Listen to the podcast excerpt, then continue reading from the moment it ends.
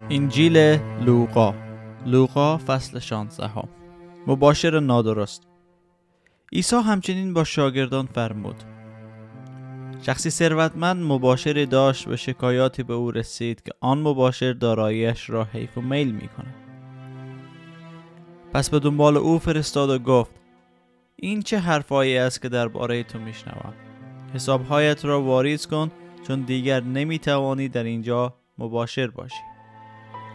آن مباشر پیش خود گفت حال که ارباب می‌خواهد کار مباشری را از من بگیرد چه باید بکنم؟ من که نه توان بیل زدن دارم و نه روی گدایی کردن. آری می‌دانم چه کنم. تا مطمئن شوم که وقتی مرا از این کار برکنار کرد اشخاصی باشند که در خانه های خود را به روی من باز کنند. پس بدهکاران ارباب را یک به یک حاضر کرد و ولی گفت چقدر به ارباب من بدهکاری؟ جواب داد. جواب داد صد پیمان روغن زیتون. گفت بیا این صورت حساب توست. بنچین و به جای آن بنویس پنجاه پیمانه زود باش. بعد به دیگری گفت تو چقدر بدهکاری؟ گفت صد خروار گندم. و او گفت صورت حسابت را بگیر و به جای آن بنویس هشتاد خروار. آن ارباب مباشر نادرست را به خاطر اینکه چنان زیرکانه عمل کرده بود تحسین کرد. زیرا مردم دنیوی در مناسبات با هم خود از ایمانداران زیرکترند. پس به شما می‌گویم که مال دنیا را برای به دست آوردن دوستانتان مصرف کنید.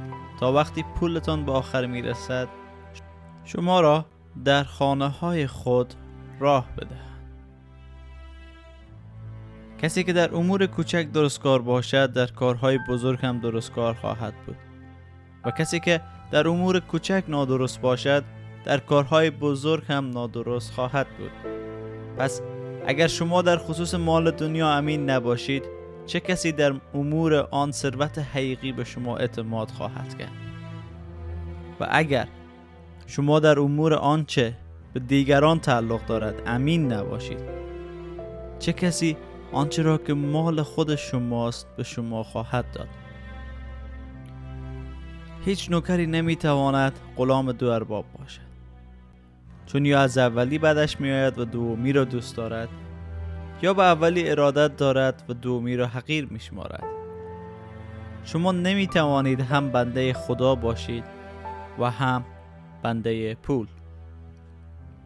فریسیان این سخنان را شنیدند و او را مسخره کردند زیرا پول دوست بودند عیسی با آنان فرمود شما کسانی هستید که نیکویی های خود را به رخ مردم می کشید اما خدا از درونتان آگاه است. چون آنچه در نظر آدمیان ارزش بسیار دارد نزد خدا پلید است. تا زمان یحیی تورات و نوشته های انبیا در کار بود. از آن پس مژده پادشاهی خدا اعلام شده است و همه مردم می‌خواهند با جد و جهد به آن وارد شوند. آسانتر است که آسمان و زمین از بین بروند تا نقطه ای از تورات بیافتد هر مردی که زن خود را طلاق بدهد و زن دیگری بگیرد مرتکب زنا می شود و هر کسی که زن طلاق شده را بگیرد زنا می مرد ثروتمندی بود که همیشه لباس ارغوانی و از کتان لطیف می پوشید و با خوشگذرانی فراوان زندگی می کرد. در جلوی در خانه او گدایی زخم آلود به نام ایلیازر خوابیده بود که آرزو می داشت با ریزه های سفره آن ثروتمند شکم خود را پر کند حتی سگ ها می آمدن و زخم های او را می لستیدن. یک روز آن فقیر مرد و فرشتگان او را به آغوش ابراهیم بردند. آن ثروتمند هم مرد و به خاک سپرده شد. او که در دنیای مردگان در عذاب بود نگاهی به بالا کرد و از دور ابراهیم را با الیازر که در کنار او بود دید. فریاد زد. ای پدر من ابراهیم به من رحم کن. الیازر را بفرست تا سرانگشتی را به آب زده و زبان مرا خنک کند چون من در این آتش عذاب می کشم اما ابراهیم گفت فرزندم به خاطر بیاور که وقتی زنده بودی همه چیزهای خوب نصیب تو و همه بدی ها نصیب ایلیازر شد. حال او در اینجا آسوده است و تو در عذاب هستی. اما کار به اینجا تمام نمی شود. شکاف عمیقی میان ما و شما قرار دارد. هر که از این طرف بخواهد به شما برسد نمی‌تواند از آن بگذرد و کسی هم نمی‌تواند از آن طرف نزد ما بیاید. او جواب داد پس ای پدر التماس می‌کنم الیازر را به خانه پدر من. که در آن پنج برادر دارم بفرست تا آنان را با خبر کند. مبادا آنان هم به این محل عذاب بیایند. اما ابراهیم گفت آنها موسی و انبیا را دارند به سخنان ایشان گوش بدهند. آن مرد جواب داد نه ای پدر اگر کسی از مردگان نزد ایشان برود توبه خواهند کرد. ابراهیم در پاسخ گفت اگر به سخنان موسی و انبیا گوش ندهند حتی اگر کسی هم پس از مرگ زنده شود باز باور نخواهند کرد. ای بود کلام خداوند. آمین.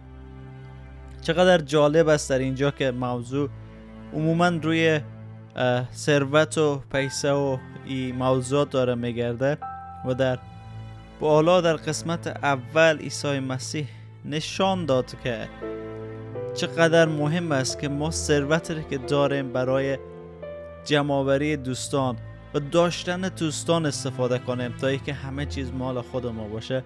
و در پایین بخش دوم دیدیم که ثروتمند بودن بعض وقت می‌تونه عذاب باشه چون ما را از خدا دور می‌کنه و او ثروت بوت میشه برای ما که دیگران رو نبینیم. بوت میشه که ما خدا رو پرستش نکنیم.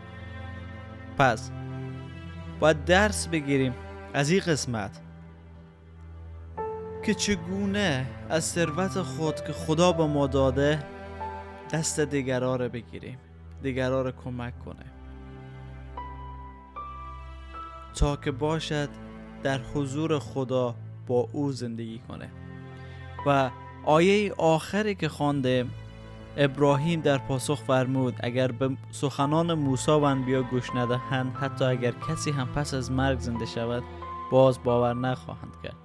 دقیقا پس از مرگ کسی زنده شد و او عیسی مسیح بود. که تا به امروز اکثر انسانهای روی کره خاکی رد می‌کنن خداوندی از او رد می‌کنن پیام صلح آمیز از او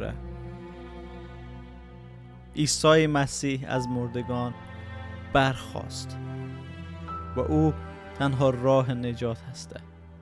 راهی که انبیا موسی ابراهیم و همه در مورد از او صحبت کردند.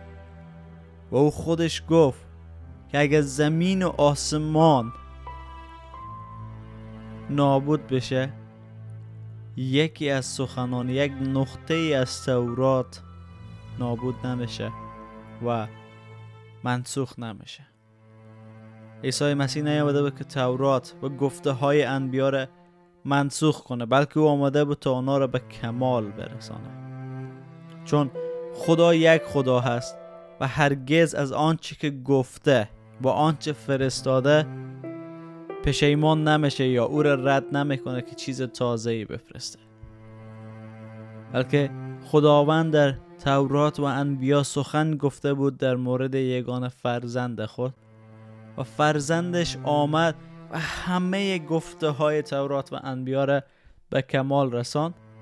و امروز ما می‌تونیم به او اطمینان کنیم که او تنها راه نجات است به خاطر از که او از مردگان قیام کرد. او زنده هست و در دست راست خدا نشسته. و داره صدا می‌زنه ما را که در قلب خود به روی از او باز کنیم او را به عنوان خداوند و نجات دهنده قبول. بله شما را امروز عیسی خداوند صدا می‌زنه تا که به او ایمان بیاره و قلب خود زندگی خود به او بسپاره و توبه کنن از گناهان. در نام عیسی مسیح. آمین.